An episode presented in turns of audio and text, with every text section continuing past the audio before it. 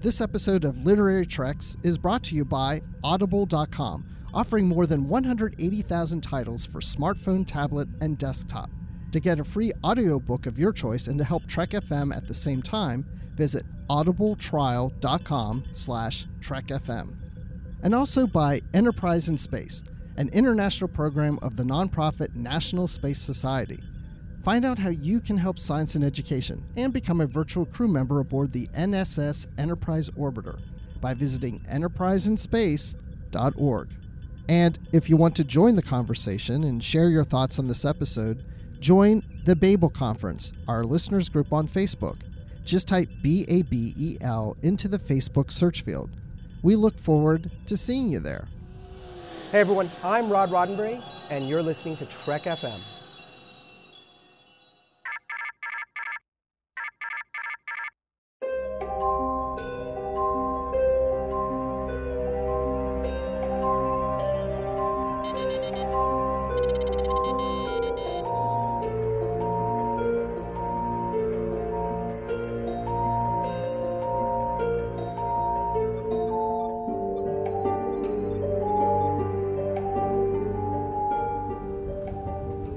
Taking all these books?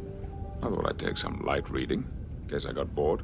Welcome to another exciting episode of Literary Treks, your official Star Trek's books and comics show right here on Trek FM.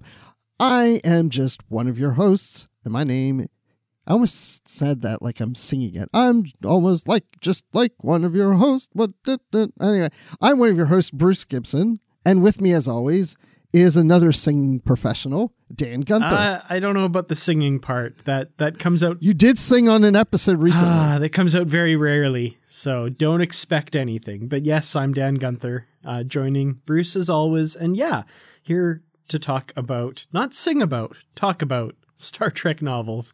Uh, Bruce, are you you're looking kind of mirrorish, maybe a little darker today? I don't know. Do you have the lights turned down low in there because your eyes are sensitive to light? Are you from this universe? What's going on over there?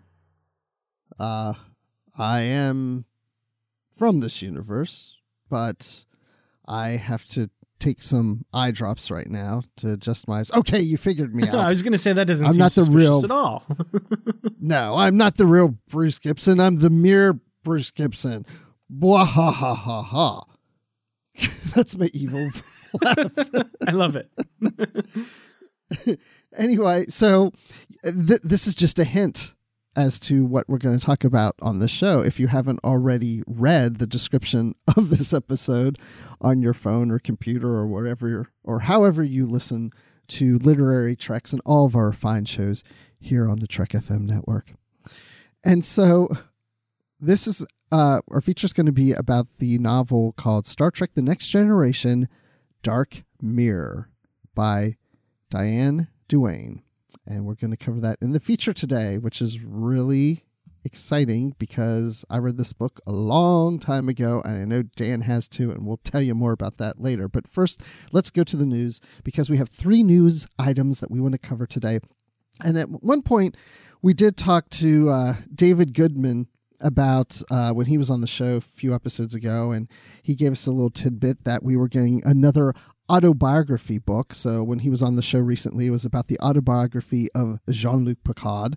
And now it's the autobiography of Mr. Spock. And yes, David Goodman is is writing or is in the process of writing. Maybe he's already written it. I don't know. But he's the author of the autobiography of Mr. Spock. And it will be an in universe memoir chronicling the story of one of Starfleet's fan favorites. And it will also include an eight page full color plate section and will be published in hardback by Titan.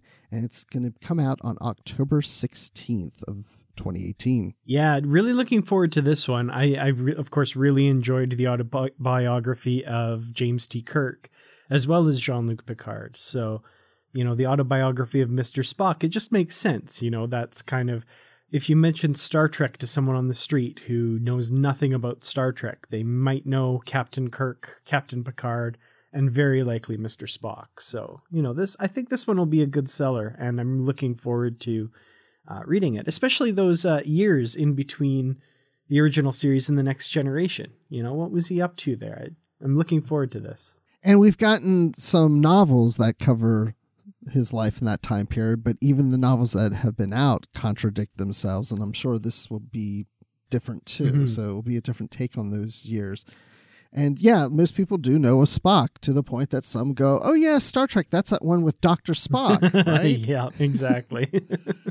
And I like the cover of this too. It's blue, which is my favorite color, which is the science color that he wears during the uh, original five year mission. And it's got an outline diagram of the Enterprise and the science insignia on it. And it says The Autobiography of Mr. Spock, The Life of a Federation Legend. exactly. And of course, it's an autobiography, so it's written by the man himself, Mr. Spock. So, edited by David A. Goodman, though. So, Yeah, it might be a little dry if it's written by Spock. Not a whole lot of emotion behind that, right? I'm I'm curious how uh I mean obviously David Goodman wrote it, but like how he's going to capture that voice uh because ostensibly it's supposed to have been written by Spock. So I, I'm curious to see how he's managed to get that voice to come through in the prose. I think it should be pretty interesting. Well, we do have the log line of the book, um, which I don't think we've mentioned on a previous episode.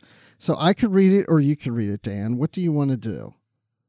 The autobiography of Mr. Spock tells the story of one of Starfleet's finest officers and one of the Federation's most celebrated citizens. Half human and half Vulcan, the book, written in Spock's own words, follows his difficult childhood on the planet Vulcan, his enrollment at Starfleet Academy, his adventures with Captain Kirk and the crew of the Starship Enterprise, his diplomatic triumphs with the Klingons and the Romulans, and his death and amazing resurrection on the Genesis planet. We meet the friends he's made, the women he's loved, and experience the triumphs and tragedies of a life and career that spanned a century. His struggle to find his place in the universe is one we can all relate to. Hmm, the women he's loved. Wow. I want to hear Spock tell us about that. Maybe he will get emotional. Hmm. It's something we do not discuss with outsiders unless we get a book deal. it's a little known addition to that that phrase of Spock's. Because you know you would expect Spock to explain things more so than maybe Kirk and Picard did in their books. So when he gets to Pon farr, I feel like he's going to have to explain, you know, for those who don't know, this is what it is and this is what it means, and you know, all of a sudden you've got a whole chapter just about what Pon farr is.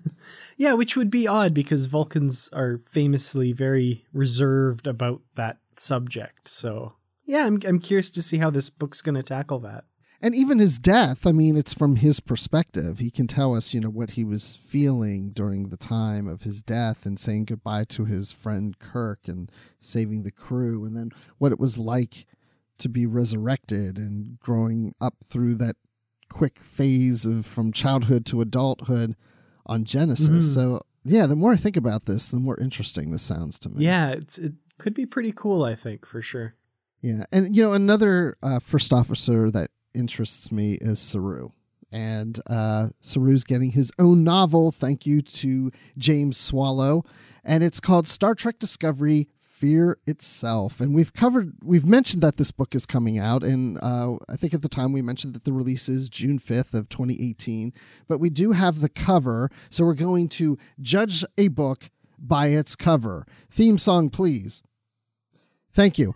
And now this cover actually, I mean, it's the book cover, but we're looking at the audio book cover, Mhm. which is pretty much the same. So, um, there isn't a whole lot to tell, and that's not knocking the look of the book, but essentially, it's Saru on the cover. hmm Yeah, Saru, and he's kind of doing this weird Jedi mind trick thing with his hand, uh, reaching out towards the the viewer of the front of the book, I guess. And he's got this really cool kind of purple nebula design on a white background behind him.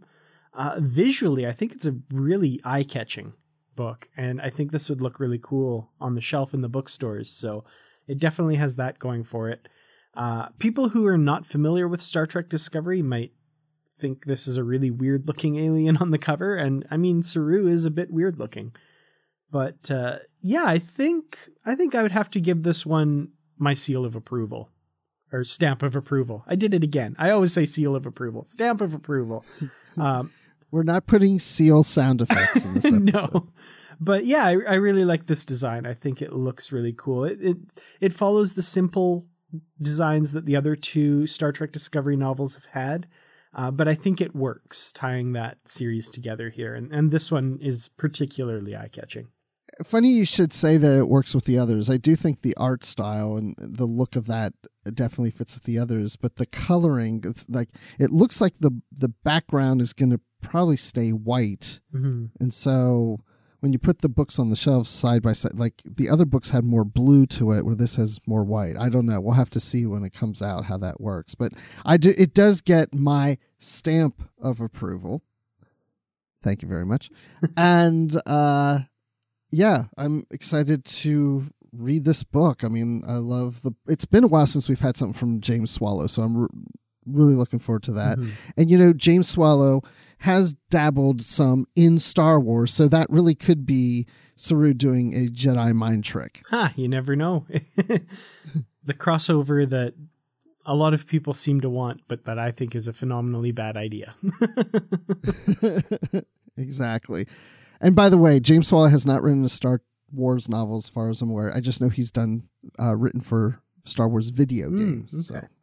Because the first time I ever talked to him was on a Star Wars podcast. There you go. I think this is the first time I've been on this show with him, so that'll be fun. Oh, that'll be cool. Yeah, he's he's great. A lot of fun. Always fun to talk to him. And yeah, I love his books. So looking forward to this one. I met him in person at Star Wars Celebration in London. That was a couple years ago, so be good to talk to him again. So we have one last thing here in the news, and it is an announcement from IDW about a new Star Trek comic series, and it's the Next Generation, and it's Terra Incognita. And this is a six issue miniseries, and it's going to come out, I think, did I put it in my notes here? I don't know, but I think it's coming out in September or the fall or something like that. It's coming out. Am I getting that right? I don't know. But uh, it's a six issue miniseries, and it will. This is okay. I'm just going to read what it says here. It's going to have unique focused stories where beloved characters find themselves in new, unfamiliar situations in a format echoing the done in one nature of the television series. However, each issue also features a subtle through line of an evil Mirror Universe crew member established in the Mirror Broken and through the Mirror series, which is an upcoming five part weekly series starting in May. And it remains on the ship, wreaking havoc while posing as his Prime Universe counterpart, featuring the best of both the Mirror and original universes. Terra Incognita is a unique new step in this riveting saga. This sounds really cool. Uh, and of course, without having read the Through the Mirror series yet, you know, I'm, I'm curious to see how that'll, you know, play into this. But this sounds really cool. And we do also have the cover of issue number one, which uh, features, I'm assuming that's Barclay on the cover Yes. and uh, really cool design. So we've got Barclay on the strapped down to a bed. It looks like, uh, and gagged, and hovering over him is a hand holding a knife, and in the reflection of the knife, it looks like it's Barclay looking down on his counterpart here. So really uh, gripping and fascinating cover. So I'm. this looks really cool. It does. And when I first looked at the cover, you said about the gag. It's like a small gag around his mouth and stuff. I thought he was wearing a retainer for like braces.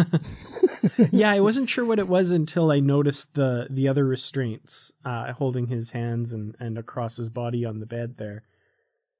oh, wait. Hold on one second. I'm getting a phone call. Hold on. Let me. hello? Oh, hi, IDW. Uh, Sarah, how you doing? Great.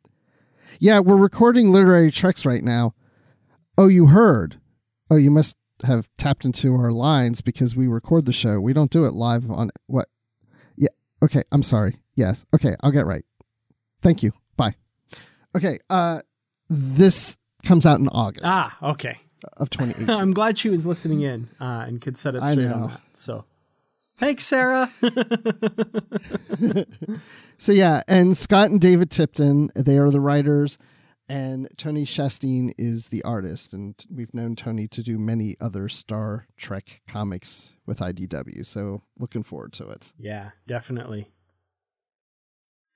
So that's our news for this episode. We've covered all three items the auto- autobiography of Mr. Spock, and Star Trek Discovery Fear Itself, and Star Trek The Next Generation Terra Incognita. So let's go on to the feature, Dan, because I feel the mirror universe is creeping up on us. I'll see you there.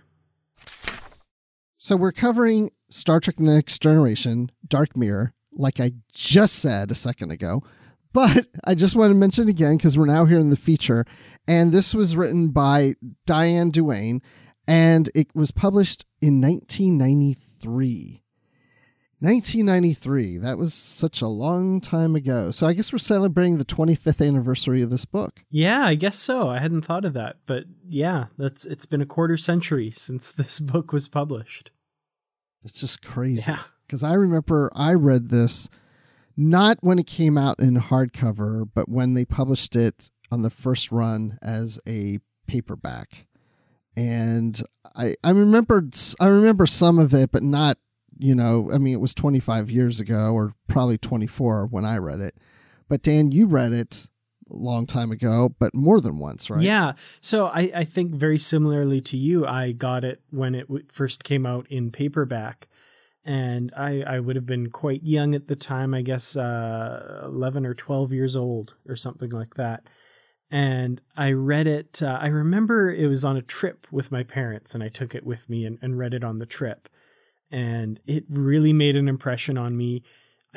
It wasn't the first Star Trek novel I'd ever read, but I loved this one, and I've read it probably two or three more times since then, and then plus this most recent time for the podcast. So this is one that that I've read many times, and it's uh, really made an impression on me.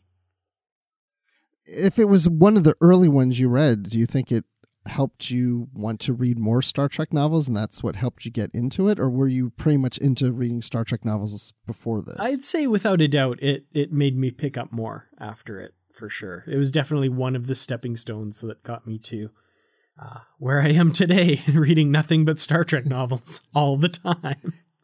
But it's okay. So we can thank, I'm not bitter. we can thank this book for. Uh, we wouldn't have you here if it wasn't for this book. Maybe I, I would say that's very likely. Uh, yeah. What's interesting is because it was published in 93 it was during the original run of the next generation when it was on tv and this was also right when ds9 was starting out and and so we never at this point in the 24th century ventured into the mirror universe so this was really our first entryway into the mirror universe within the next generation in the 24th century and of course we never even saw the mirror universe on the TV series of the next generation until Deep, Deep Space Nine uh, got into it.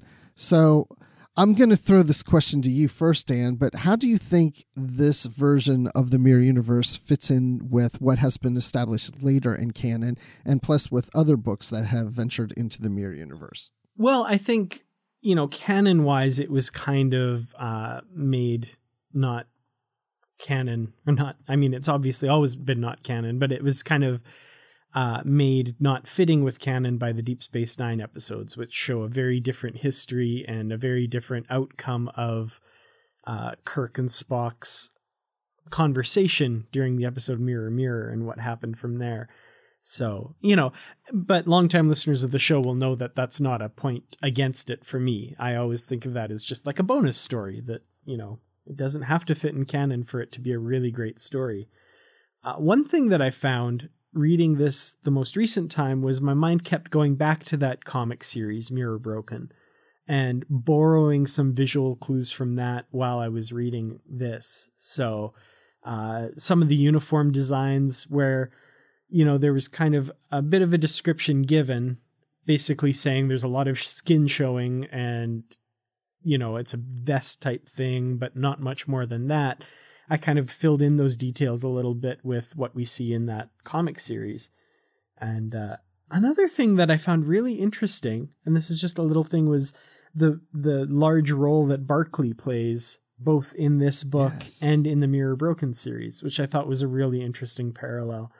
And correct me if I'm wrong, I, I I can't remember if the writers of the Mirror Broken series mentioned that they'd read Dark Mirror and it kind of informed some of their decisions in that series as well, or not. That uh, for some reason I'm remembering that to be the case, but that might not be right at all. But you know, it it kind of it gave me a little bit of a visual uh, template to use uh, for this novel. I kept actually imagining Picard with a goatee sometimes, and I have to be like, oh no, no, wait, he doesn't have one here. They're, just he, he just looks like Picard, but he scowls a lot more.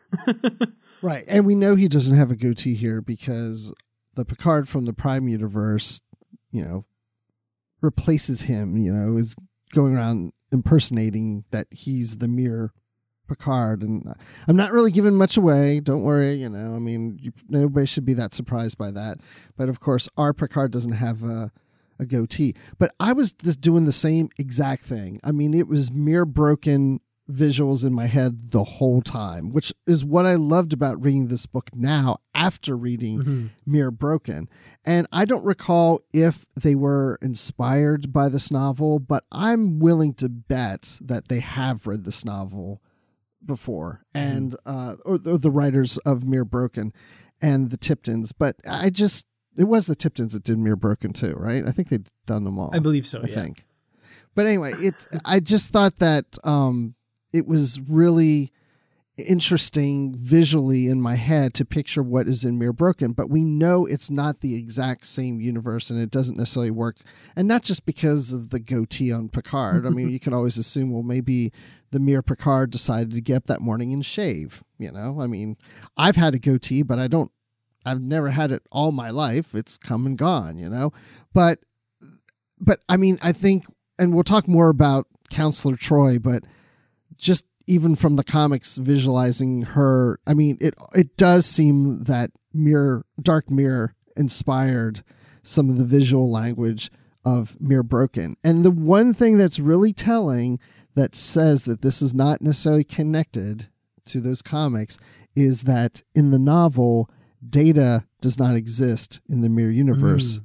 and data does exist in the broken mirror comics but again I don't think they ever said that data, they had a real reason for data. I, I mean, I think it was, I can't remember if there was a backstory of why data wasn't in the mirror universe. But again, you can just assume maybe he was somewhere else. I don't know. They do mention that uh, something had happened to Dr. Noonien Soong. I think he was arrested and executed or something. Or, or something like that very early before he had Yeah, I remember something, something data, like that. so. Yeah. But then again, he still could have created data even though that happened to him. And data was just like on a vacation. I don't know, or whatever data would do. But anyway, we don't necessarily have to tie them all together.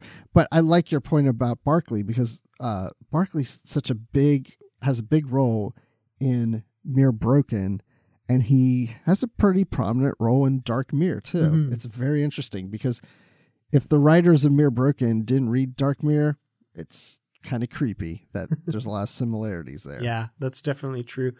One thing that I, I noticed too about this book uh, that I kind of almost appreciate is it feels a lot darker than Mirror Mirror, the original episode, which was the only venture into the Mirror universe that had happened before this book was written. And it, it I don't know, there's just as, as dark as that episode was, and as you know crazy it, as it was to see Bizarro Sulu and and Mirror Spock being all evil and stuff. This one just it has a, an even more sadistic and dangerous feel to it, I think, than that original episode did, if that makes sense. And I really appreciate that. The stakes feel very very real. And I mean they did in the original series episode as well, but it just feels like that much more vicious and cutthroat there. No, I have to agree with that, especially the further we get into the book. It gets even more vicious and cutthroat. But um and then comparing this to other mirror universe stories like Deep Space 9, you know, that you mentioned about canon. I mean, it doesn't necessarily really fit with that. It's kind of going a different direction. but um, but then I'm even thinking about we've had other mirror universe stories and comics outside of Mirror Broken, but I remember way back in the day, DC Comics had a line of comics that took place between episode of um episode. This isn't Star Wars. What am I saying? between Star Trek two and Star Trek three. Right. And yeah. um, no, I'm sorry, between Star Trek three and Star Trek 4 Mhm. because Spock was resurrected and take took over the Excelsior. And anyway, but uh, that took place in the mirror universe over several issues, and and that played out a little different too. But anyway, my point is, anytime I read Star Trek books. Um, or even watching Discovery in the Mirror Universe, I just assume that there's lots of parallel mirror universes, and when we enter into a mirror universe, we're, it's not necessarily maybe the same universe we were in before, but very similar. Mhm. Yeah, I mean, if if if one needs to justify it in in universe that way, that yeah, that that makes sense. But We are fans; we have to justify everything. I have become so much more lax about that stuff as I go on. I'm just like, eh, it's just a different take on it. That's interesting because when I first started read Star Trek books, I was like that, and then the more I got into them, the more I tried to connect them, hmm. and then the more I got into them, the more I found it was harder to connect, and then I stopped. It is fun to make those connections, yeah, for sure. But we have it easy as Star Trek fans because we can just say, "Oh, well, it's a parallel universe." I mean, because that exists in Star Trek. I remember watching parallels on uh, uh, Next Generation with Worf, and him going through all the different and how similar they were, but then be one slight thing that's different. And I remember at the time watching them, like it's like the novels, just this little slight differences. You know? Well, ever since this is a bit of a side tangent, and I might have mentioned this on the show before, but growing up, like you'd be, I'd be driving somewhere with my dad or whatever, and there'd be some building, I'd say, "Oh, when did when was that building built? I I don't don't remember that building being there." And my dad would say, "Some ah, that's always been there." I'm like, "Oh," and ever ever since seeing that episode, parallels, I'm like, "Oh, well, it's happened. I've crossed over into another quantum reality again." And I, I, I don't know. I just think maybe that just happens every once in a while. You just wake up in a different quantum reality, and most of the time, some difference will be on the other side of the world that you don't even notice. You know, so many universes look so much like the others, but every once in a while, there'll just be a building. Be like, oh, huh, that's the difference. You know what, Dan? What's sad is I think the same types of things to myself, but I actually throw this onto other people sometimes. Like I'll be at work and somebody will say, I swear I put that paper right here on my desk. I know I put that here this morning. Where is it? Why isn't it here? I'm like, maybe you just transferred from another universe into this one. It's a parallel universe and there's just slight differences. And every time I say that, people always look at me like, what? well, and, it, and it's funny because that fear, again, not really getting into spoilers yet, but that gets mentioned much later in this novel as a possibility that they might not make it back to their exact universe, one that's just slightly different. And someone says, "Well, wouldn't it just be close enough?" You know, I mean, what's what's the difference really? And then, well, what what if there was a family member who you know died years ago or something in this universe, but not that universe, and you didn't find out it, that out until two years later, and you realize this is not my life, kind of thing. It's kind of a bit of a scary thought. It is. It is. And it would be scary if we found out that we actually were transferring universes, you Mhm. know? Maybe I'm not the same Bruce you talked to last week, That's kind of yeah, I, it could be. we could. but then I am from the mirror universe. We need to get the guys in, uh, from Meta Treks in on this because you know there's the whole you know transporters represent a break in consciousness, and so that you know messes up. It could be a different person who appears, but another break in consciousness is every time you go to sleep. So when you wake up in the morning, how do you know you're the same person that went to sleep? You could just be a new person. Uh, coming alive that day with all of the memories and experiences of the old one in your head. You're blowing me away, Dan. That's just freaking me out right now. We'll get, we'll get the Meta Treks guys on to talk about that or something. Yes. I'm sure they already Yes. have actually. Yeah, we'll, we'll just keep talking about the mirror universe. And again, the, one of the difference in this novel is that uh, we find out that Spock did not succeed in what Kirk tried to get Spock to do is kind of stand up as one man and make a difference or whatever, and uh, that didn't necessarily work in his favor. So this quote Starfleet in this universe is uh, very prominent and uh, ruthless, and even enslaving Klingons as slaves, mm-hmm. which uh, I think we'll talk a, bit, a little bit later about Worf and his role in this. I thought that was quite interesting, especially when we get towards the end. But we do get introduced to a, a new character that comes aboard the ship, and this is Commander Hwii. Wee. and I love how he even says it's pronounced Wee, but it's spelled H W I I. Which uh, now I look at it, if you take the H away, it's we like the game, the the um Ah, see, the wait. Nintendo uh, gaming console. The Nintendo Wii. I was like, wait, which manufacturer? well, I mean, obviously, when his uh, Super String um, research didn't go as well as planned, he went into video game development with Nintendo. So they named it he after did. him. It's the Nintendo Wii. yes, exactly. I want to get one now. Um, but this this Wii person and yes, that's how I'm referring to him as the wee person. He must be French, wee wee. But uh, sorry, French people for that. So um, he serves as a member of a Starfleet navigation research team, and he comes to visit the Enterprise. Now, this species that he is, he looks like a dolphin, and he levitates on a flexible platform with an inch thick coating around him of glass and within there is water. And so when he moves, this coating moves with him and such. I almost had a hard time visualizing this. It was just, I guess you would just picture a dolphin floating around you. Mm-hmm. Yeah, that's kind of how I ended up picturing him was just, you know, a dolphin floating around the Enterprise, I guess on some kind of platform. And at one point, he has like manipulator arms that are attached that he can move things with and, and used to eat and that sort of thing. Um, but yeah, it, it's definitely a, a different species. And I found myself uh, when I was reading this, he's not from Earth. He's a dolphin species from a different planet. And I found my terracentrism, I guess you could call it, coming to the fore. I'm like, wait, so there's just another species out there that looks exactly like dolphins? And then I realized how many times in Star Trek we see an alien race that looks exactly like humans.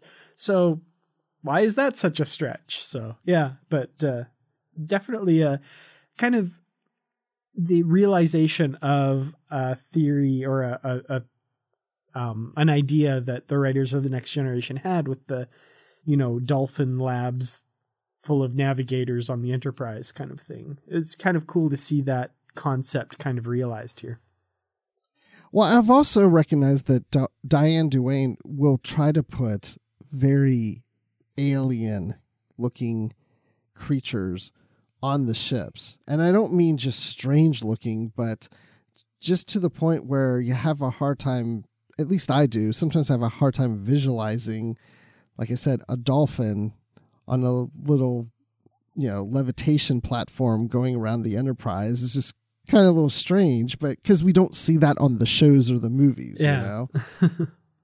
but uh, but and then you know he does go out into space to do some his scientific work too and all that, but and, which I thought was interesting, also. Um, but and what you said about oh well you know he's a dolphin. How can you know dolphins are on earth. How can another oh yeah well there's humans everywhere too. I often think of that too when anytime in star trek someone sees someone with pointed ears they assume they're vulcan or romulan. And i'm thinking well there could be thousands of species out there that are humanoid with pointed ears. Mm-hmm. Why do they have to be just Vulcan or Romulan? exactly.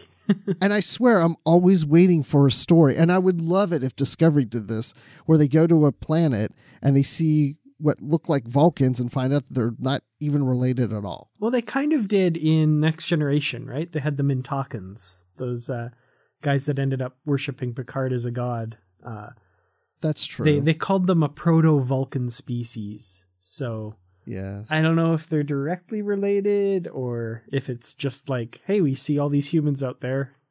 These guys look like Vulcans. Weird. Yeah, that's true. You're right. I do remember that and liking that for that reason when they saw the Picard. so so we, not Dan and I, the character we, uh, he introduces the concept of hyperstrings. Now I wasn't familiar with hyperstrings. I don't even know if this is a real thing or not, but this is how it's described in the book that hyperstrings are hyperdimensional non-physical structures on which matter and energy of the physical universe are more or less strung like beads.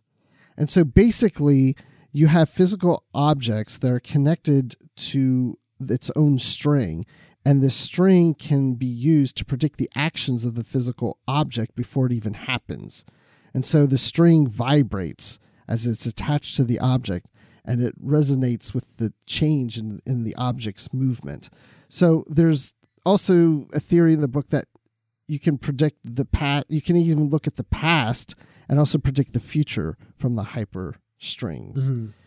That I had to read twice at least. Yeah, that aspect of it, I, I, I don't know enough about quantum physics and, and all of that stuff to say. But the, the first part sounds a lot like what they call string theory, which I know next to nothing about. So I can't really speak with any kind of authority. But, you know, the way it's presented sounds plausible and interesting. so, you know, I, I kind of just went with it. But, uh, you know, some of it I think is based in real um, theories put forth by physicists, string theory and, and that kind of thing. But as far as the prediction of the, the future stuff, I don't know how if if that ties in at all, if there's any kind of thing that relates to that, or if that's just all an invention of the author. Uh, I would suspect the the latter, but I'm not sure. Yeah, me either. Um, but it does have relevance in the book because moving from one universe to the other, this theory of hyperstrings uh, is used. And I guess I don't want to say we're in spoiler territory, but we're starting to get there. And, and I'm not giving really anything away, I guess, at this point by saying that. But, you know, hyperstrings can be used to uh, for our crew to try to get back home after they're in the mirror universe. So, um, you know what's scary about the mirror universe, though, Dan, especially in this book, and that is Counselor Troi. Indeed. Absolutely. And I, I guess now is probably a good time that we're going to get into spoilers and talk about the plot of the book, I'd assume, right? Yeah, that probably. All right. Well, there's your official warning here. Red alert, spoilers ahead. Uh, but yeah, so the the mirror universe, uh, basically they pull the Enterprise from our universe into their universe, and their ultimate plan is to uh, kill the senior staff, replace them with with the mirror universe counterparts, and uh, dispose of the crew and replace them with their crew, and take our Enterprise back to our universe and kind of uh, slowly infiltrate the Federation and, and take over. You know, massive fleets are going to move in at some point and all this stuff.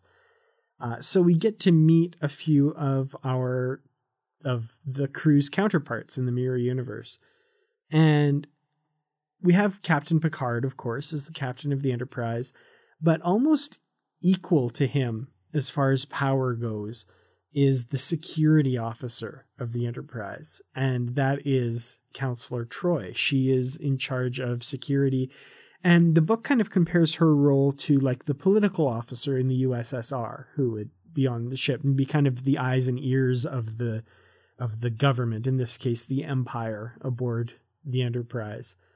And Troi in this universe is not the Troi from our universe. I remember reading this book as a kid and being absolutely terrified of the mirror Troi.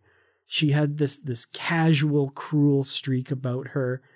And to me, I think what scared me the most was how scared the crew of the ISS Enterprise was of her. I think that really freaked me out. And there's there's a moment where basically our Enterprise sends Picard, Geordi, and Troi over to kind of infiltrate and you know put a monkey wrench in their plans and so at one point, Troi has to leave their hiding place and pose as the mirror Troi walking through the Enterprise, and she can sense how afraid the crew is of her. And for some reason, that just really freaked me out. I thought that was really chilling. I can see that for sure. I mean, I didn't read this. I wasn't a kid the first time I read it, and this time, of course, I'm not even close to being a kid reading it. You're a kid at But- heart, uh, Bruce. Ooh, that is true. But you know, it's I, it.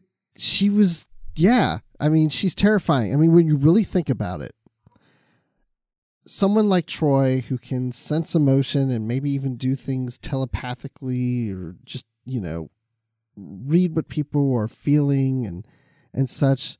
If that person was evil, mm-hmm. if Ca- if Deanna Troi was just really evil, there's a lot of things that she could do to mess with you and and just really get to you because she senses everything that you're thinking. She can play you so easily. Yeah. And then this this Troi has a little more abilities than even our Troi was even aware of that she doesn't she's not able to do. And that's really getting into people's heads. It kind of reminded me of Nemesis Mm. when um like the viceroy or whatever is like going into Troi's head kind of communicating in a sense. It kind of reminded me of that. But um she's yeah, she's very terrifying. So if anybody is a Troi fan, like Amy Nelson is, I would suggest reading this book because uh, Troi really is a, probably the most interesting character in this book. Yeah, definitely. And another thing that just really chilled me too was when uh, our Deanna Troi is kind of probing her mind a little bit and sensing what she can do and what she's doing. And there's just a couple moments where she mentions being just slightly tempted by it or or just you know like what would it be like to have that power? And she's like wait no no no I can't go down that path because you know that way lies you know horrible cruel evil Troi. And uh, that to me was really chilling. The thought that you know maybe what separates these characters isn't as much as we think. And you know but for some little twist of fate and the environment you grow up in and the universe you live in these people could be the same the same person as their mirror counterpart. And i don't know that was really scary to me as a kid too. I thought like what if there's an evil dan out there and he's capable of doing horrible things that i could only i can't even imagine. And i don't know something about that just really got to me. Yeah. I can't imagine there's an evil Dan. i hope not. But- I, I i feel like i'm a pretty nice guy yes. Um, I think uh, the other thing that I liked about this is finding out that she's so ruthless and so in charge of security that she almost commands the whole ship to the point that, well, who's the real commander of the Enterprise? Is it the mere Captain Picard or the mere Counselor Troi? mm-hmm. and and even though she's security she still goes you know she's still a counselor she still goes by that title and it seems as we're reading through the book that counselor troi is really calling the shots and maybe that is for the most part because at we later uh our prime picard gets to knock out after a brute not a brutal but you know quite active fight in uh his quarters knocks out the mere Picard and puts him off to the side and takes his identity and pretends he's our prime Picard pretends he's the mere Picard and he's going around the Enterprise and stuff. And there's a confrontation he has with Troi. And she's I think she's starting to figure things out at this point, but not totally. But I was really in fear for Picard Mhm. because I thought, oh my gosh, he has no idea how ruthless this woman is.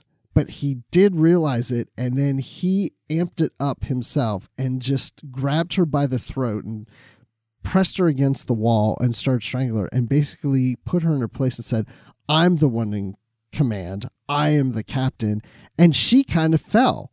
Like she kind of broke, like, yes, sir. Okay. Okay. okay. Uh, you know, and I was like, so, you know, it's almost as if to me that the mere Captain Picard may have been more weak than our own Prime Picard, and she was getting away with stuff until our Prime Picard stood up to her. Mm-hmm. Yeah, that that scene you're talking about, I really liked. That was one of the moments of the book that I'm just furiously turning pages, like what's going to happen next. And even just this last time reading it, I did that, even though I know it happens. I've read it many times before, but you know that's the strength of some of the writing in here, and and that scene, ooh, chilling. But yeah, I like your observations about our Picard and how he might be stronger willed, I guess, than maybe the mirror Picard is. And I mean, that kind of makes sense when you're in a universe that's ruled completely by fear and everyone's kept in line simply through fear. That would go for the higher ups as well. You know, the, the captains of the ships would also be kept in line by fear of reprisal from the Empire. And when your entire uh, mode of behavior is governed by that instead of you know something more stratified like for the good of of the federation or for the good of the people around me or just to be a good person i feel like that makes you generally a little bit weaker. There's kind of a weaker foundation that your actions and your morality and your worldview kind of rests on if that makes sense. Yeah i know a lot of people that are very outgoing in a sense or they'll they'll talk a lot or be very loud and come to find out the more I get to know them they're like that because they have insecurities and they have fear and they're overcompensating it. It's like they're putting up a shield in front of themselves by you know the more I talk the more I'm in control or the louder that I am I'm more in control. The more I prove myself the you know less likely people will figure out that you know maybe I'm not as smart as I, you know, you know, like the person might think that they're not all that intelligent, but they're trying to portray that because they have fear that people are going to think that they're not really smart, and so they try to overcompensate. And I think we all do that to a certain degree. I'm just saying more. Some people do it more so than others, mm. and um, in a sense, you could relate that to the mirror universe and just say that you know there's just so much fear in there that they're overcompensating for that by being very defensive and being very brutal to protect that ongoing fear in themselves. And when we have the Prime Picard, Troi, and LaForge over on the ISS Enterprise, I think you're right. I think those three characters are more strong willed in this book than their counterparts in the mirror universe. I was mm-hmm. more impressed, not ethically, but just by strength and will of these characters more so than their counterparts in the mirror universe. Yeah, I, I would agree completely.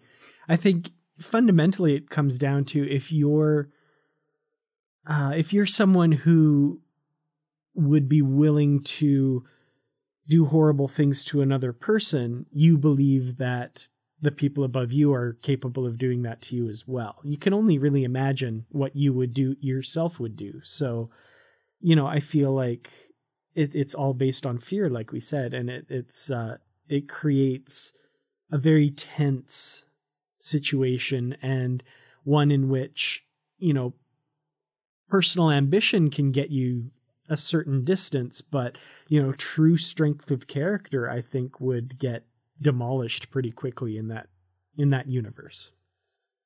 You know, I've briefly have brought up Star Wars a couple times in this show, but you know, I can't help but think of the quote that Yoda says, and that is fear leads to anger, anger leads to hate, hate leads to suffering. And I think that applies so much to the mirror universe and even what we've seen in Discovery and and uh, I like to see that continue in season two with Georgiou and and see we I don't really get the sense that we have fear that all that much maybe in her, but I'd like to see a more vulnerable side of that character when we get into season two, if if we see her in season 2 mm-hmm.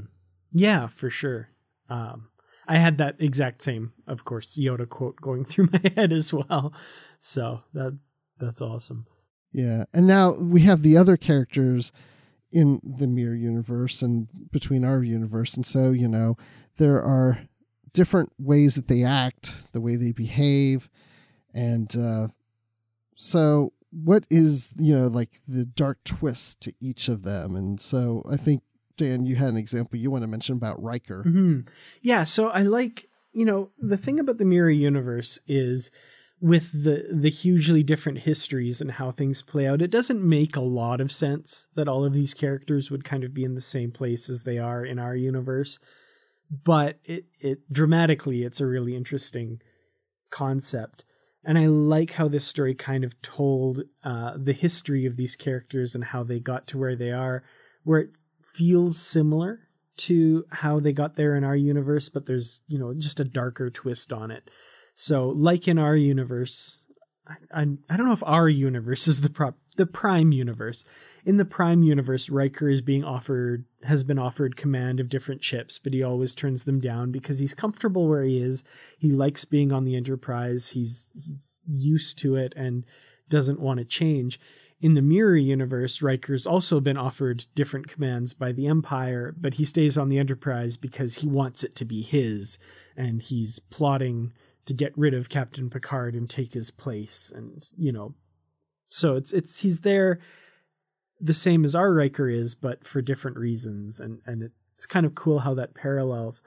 And then the whole uh, situation with Picard and Beverly Crusher and Wesley Crusher you know similar to in our universe Jack was killed Jack Crusher was killed on an away mission under Picard's command but in this universe it seems that Picard engineered that to happen in order to claim Beverly Crusher as his captain's woman, as they call them in this universe.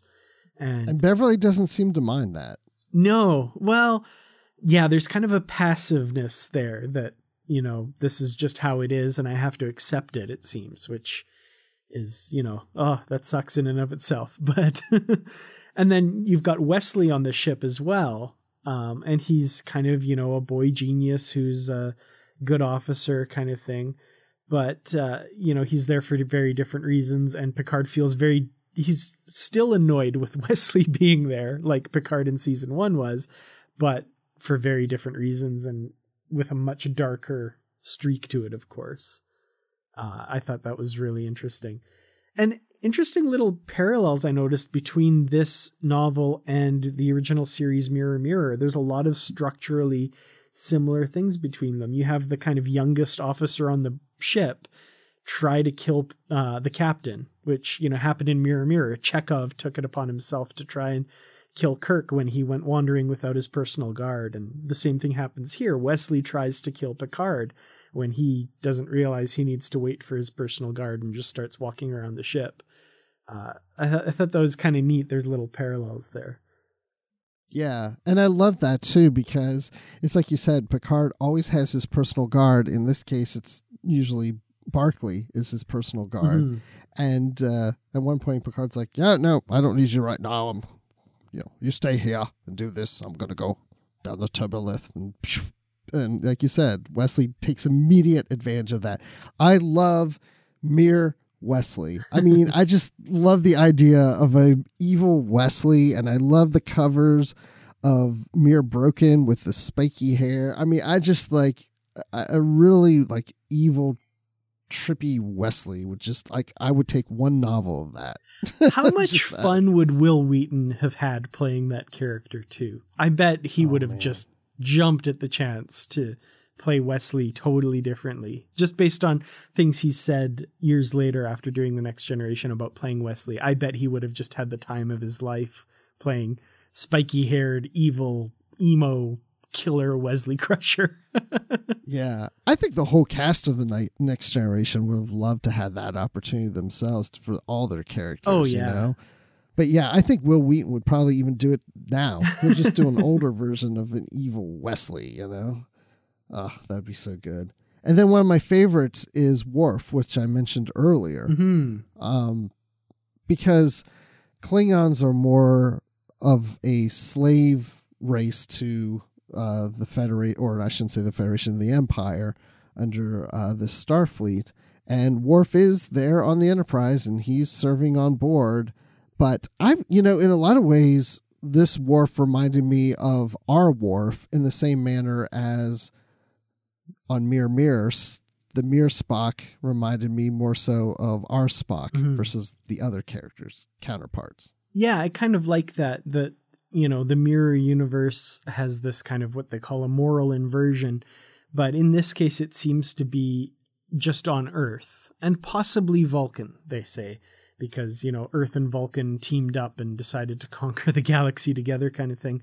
But the Klingons of this universe are the same, apparently, as the Klingons of our universe, by the sounds of it. And they're they've just been steamrolled by the Empire.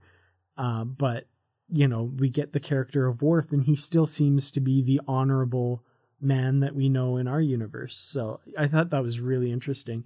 And I, I, thought, yeah, the whole history of the Klingon people in this universe is just so tragic. And I felt Diane Duane does this really good job of, of showing Worf and just eliciting this sorrow from me every time he's in a scene because she somehow writes it that like in his eyes you can see j- just how beaten down he is that he has to serve these people. And it's oh, it's it's really well written really interesting. And you're talking about the parallels between this and mirror mirror and you know there's a whole scene where picard gives a similar speech to Worf mm-hmm. as uh, our Prime Kirk gives to Spock. Yeah, it's like exactly. And even Picard's thinking at the time it necessarily didn't work for Spock, but it could work for Worf. Yeah, and I like the way it's framed too because it's not. He's not saying you have to go out and make all these changes and you know steer everything on a different path. He's saying to Worf, "Go to your people and be ready for this to happen." And you know re- re- return yourselves to honor and glory. And I just, I think that's really cool. I would love to see a follow up to this novel in, you know, 30, 40, 50, 60 years from now or whatever the prediction was. Uh, it'd be a, that would be a really cool. Wouldn't that be a really great graphic novel?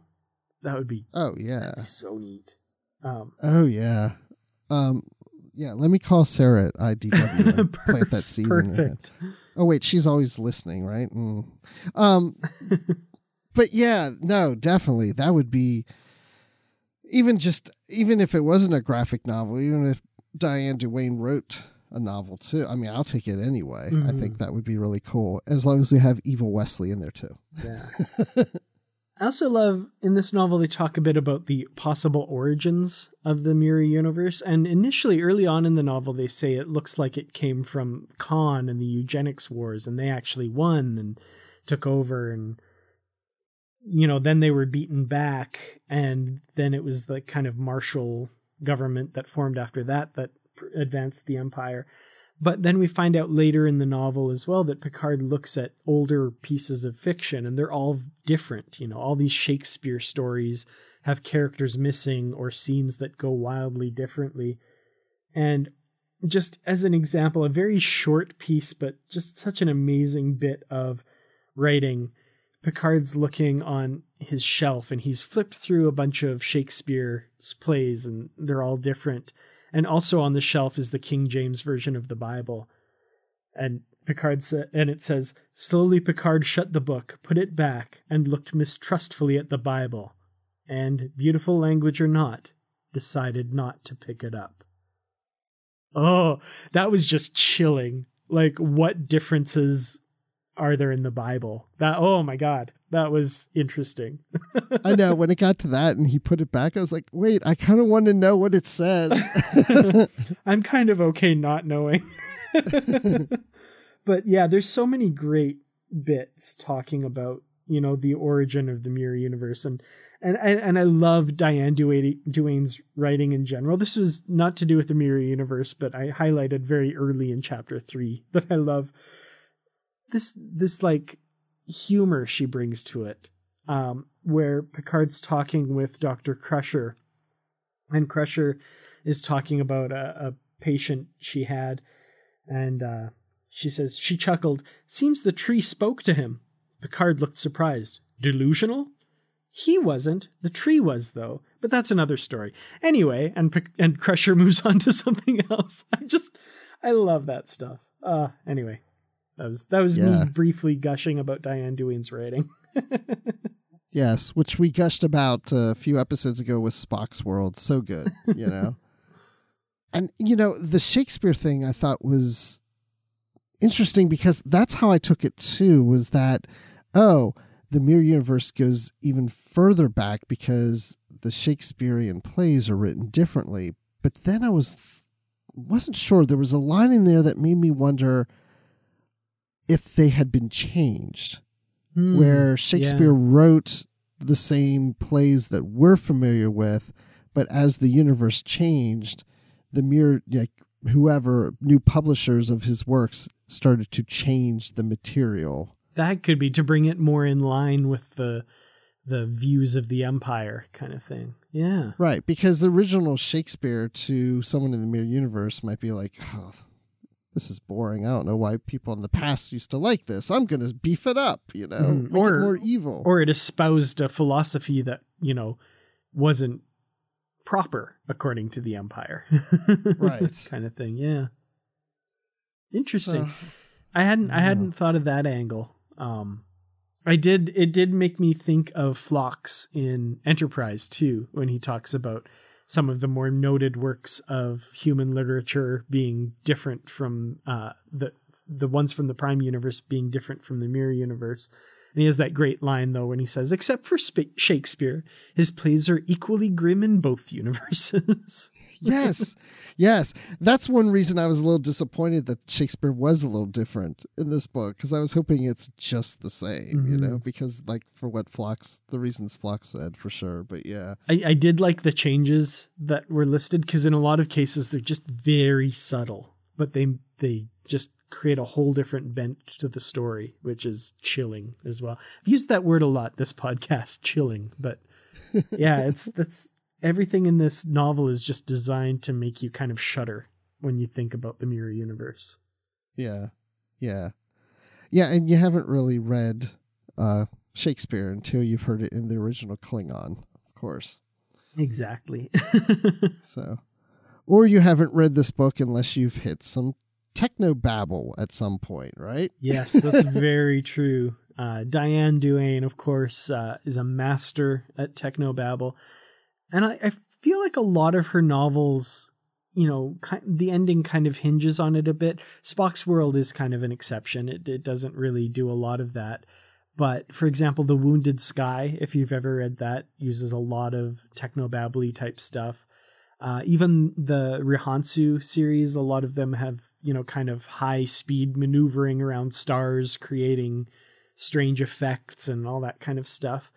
Um, and this one, the final act of how the Enterprise escapes from the Mirror Universe, and then the Mirror Universe Enterprise follows them, and the Enterprise kind of devises this way to be able to catapult them back to the Mirror Universe uh, it, you know, using gravity wells and tying their power systems into a star and all this Yeah. stuff that, you know, it's a little hard to follow because it gets so technobabbly. But I'm not really listing that as a fault because I think she pulls it off fairly well here. Um, it, it gets really complicated, but the, at the same time, it's written in such a way that I don't feel like they're just pulling the stuff out of their butt. Like it feels like you know Geordi and his team and Commander Hwii are are really working the problem and I don't know using technobabbly solutions, but it's not it doesn't feel unearned if that makes sense. And I don't really know why this doesn't bother me, but you know a technobabble reconfiguration of the main deflector dish in a Voyager episode does. I, I, I don't know.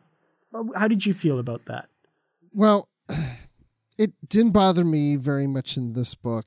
I mean, I've read, as you mentioned, other books that she's written in the Star Trek universe, and sometimes it puts me off a little because it's maybe I'm not quite getting it or understanding it. It gets to be a little too much, but at the same time, I believe it Mm-hmm. you know, because I feel like there's so much thought behind it. And so, as I mentioned earlier about hyperstrings, there's times where I read her her books where it gets so scientific that I'm thinking, okay, this whether it's real or not, it sounds so good and so thought out, more so than you get in a, TV episode Yeah. that I have to reread it again. and I start I'll start like googling, you know, just to see if there's like is there something like this or could that happen, you know, or whatever. It depends on the situation.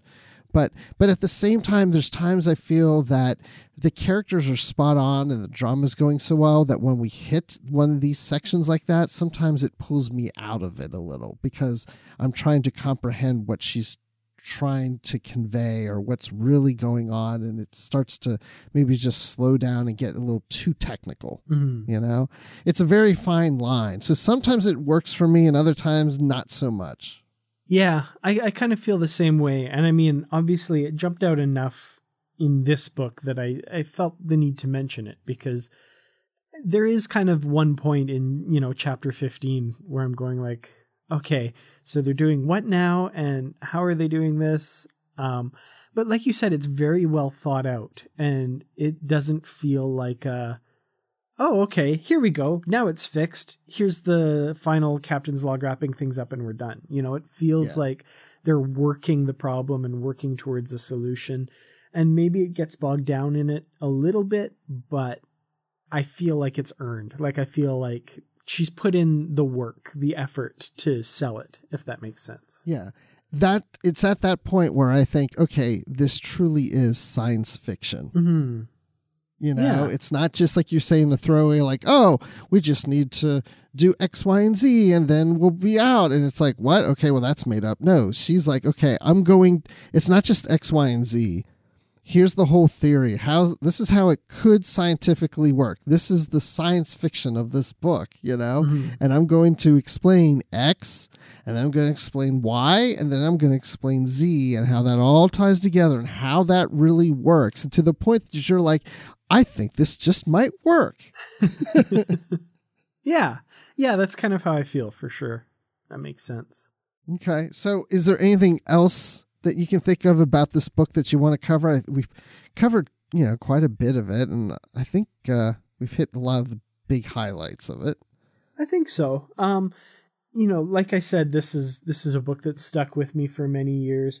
And one other thing, because of having just read it now after we've seen like the Mirror Universe episodes of Discovery, there was one little bit in chapter 16 that I loved because it really echoed something that Admiral Cornwell says in a Discovery episode, um, where they're talking about uh, the knowledge about the mirror universe. And Crusher, she says, I have a feeling, though, Dr. Crusher said, that Starfleet will not be releasing information about this incident for general consumption.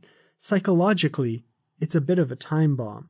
And I love that that reasoning is kind of, you know, maybe not exactly the same, the, you know, different reasons for why it's a psychological time bomb, but Cornwell keeping the mirror universe stuff uh, um, classified in Discovery because she says, you know, what if people discover this and find out that they have a relative in another universe that they lost here? You know, psychologically, it just is a horrible idea. I, I just like that little parallel there. I was like, oh, that's cool that, you know, it was classified for the same reason, not for any big, huge Starfleet, you know, um, Federation security reason, but because you know they're worried about how people would react to it psychologically. Ah, thought that was neat. I, I I picked up on that too. I thought that was really great. I'm glad you brought that up. Uh, because when Discovery was on and they were in the mirror universe, people were like, "Well, wait, now the Prime Universe knows about the mirror, mirror universe before the episode Mirror Mirror. How are they going to correct that?" And people start speculating, well, maybe it's classified. And as you mentioned, Cornwell said, you know, this is all going to be classified. But then when we see the crew of Next Generation, the Prime crew in this book, they're not familiar with the mirror universe themselves. Mm-hmm. And come to find out, doing some digging, they find what happened with Kirk and crew because it was classified and it was buried and they were able to get it out, which made me think, well, wait, if that was classified too, how come they found that, but they didn't find out what happened to Discovery? That was classified because they said there was only one record of uh, incident of another universe which is hard to believe by the 24th century that the only parallel universe ever found in 200 some years or whatever was just that one trip to the mirror universe. But I like to think that maybe there were more other classified records, but that was the only one they could really find. Yeah, Cornwell did like a double super secret classified thing. Made it even Right. more classified. No. Yeah, no, I, and and I like that. I mean, it's um a lot of people I think feel like it's a bit of a cheat, but I think I mean it makes sense, you know. It's an elegant solution. And I I don't know, I've always thought that people seem to think that if it happened in a Star Trek episode, every character in every series afterwards must know about it because you know, it obviously happened and they know everything that's ever happened that we see.